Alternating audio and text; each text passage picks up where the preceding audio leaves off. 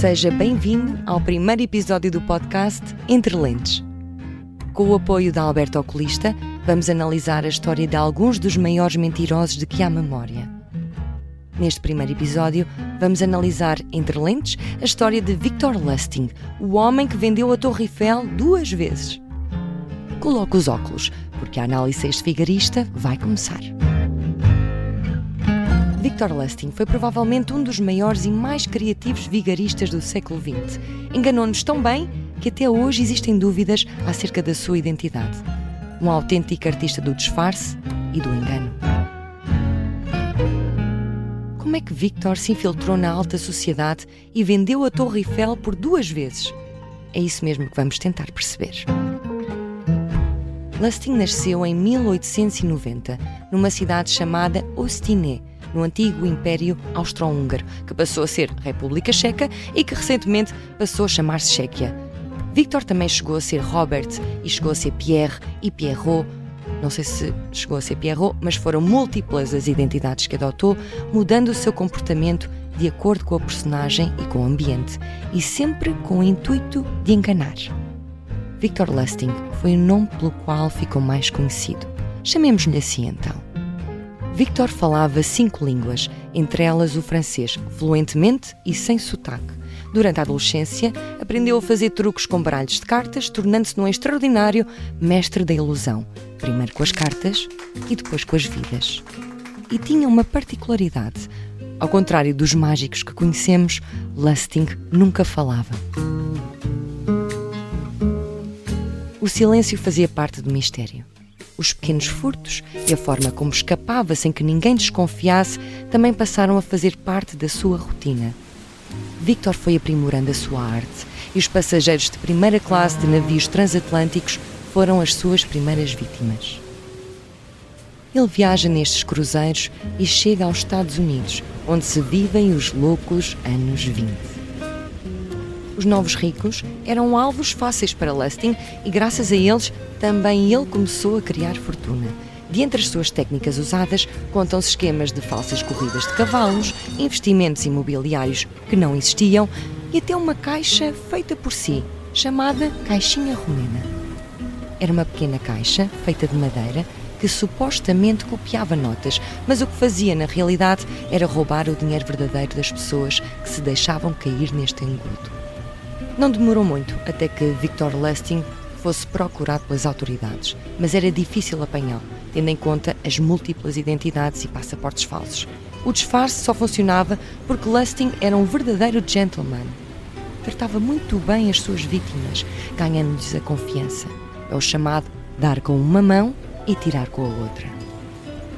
Em 1925, Victor chega a Paris e começa a engendrar aquele que foi possivelmente o maior golpe da sua carreira: vender a Torre Eiffel. Ao ler o jornal, apercebe-se que a Torre Eiffel carecia de obras e de reparações muito dispendiosas e é então que tem a grande ideia.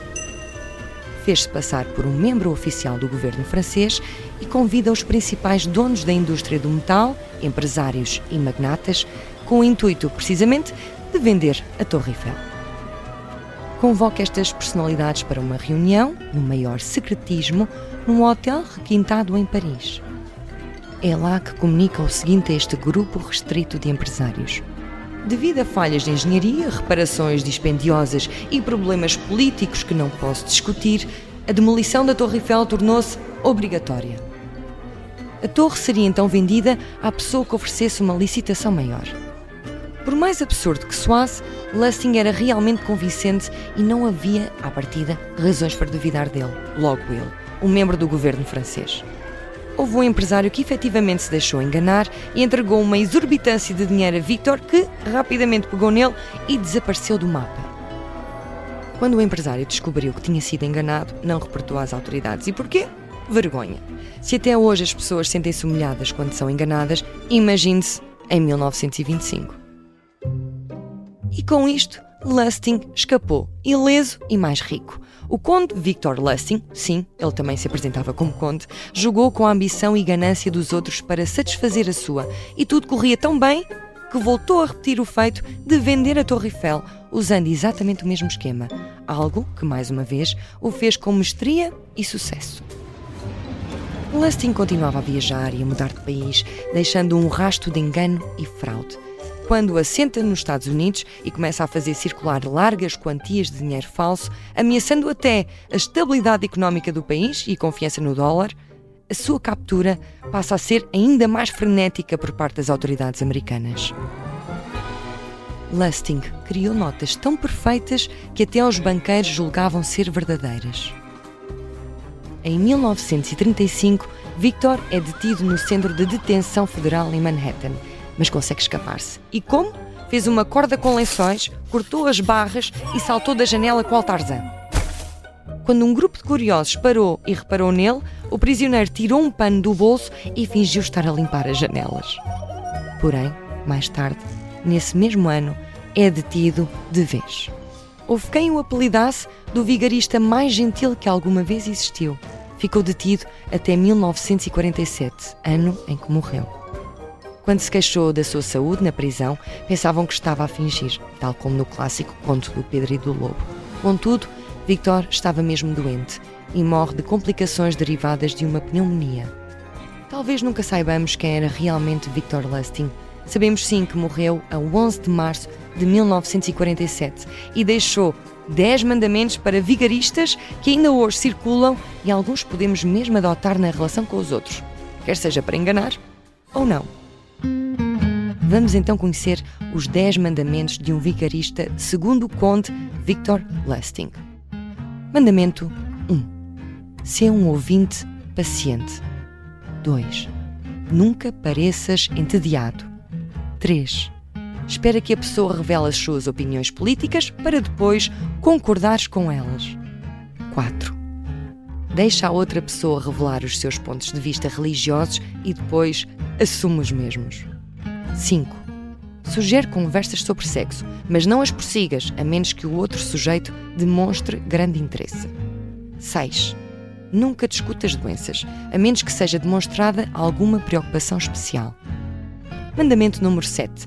Nunca te intrometas na vida pessoal de alguém.